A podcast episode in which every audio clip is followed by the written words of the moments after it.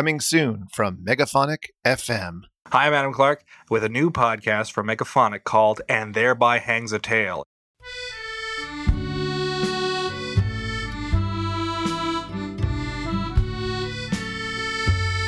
It's a storytelling podcast where people come to me and tell me one of their most interesting stories. Stories like how I spent a chunk of my 20s in a coma.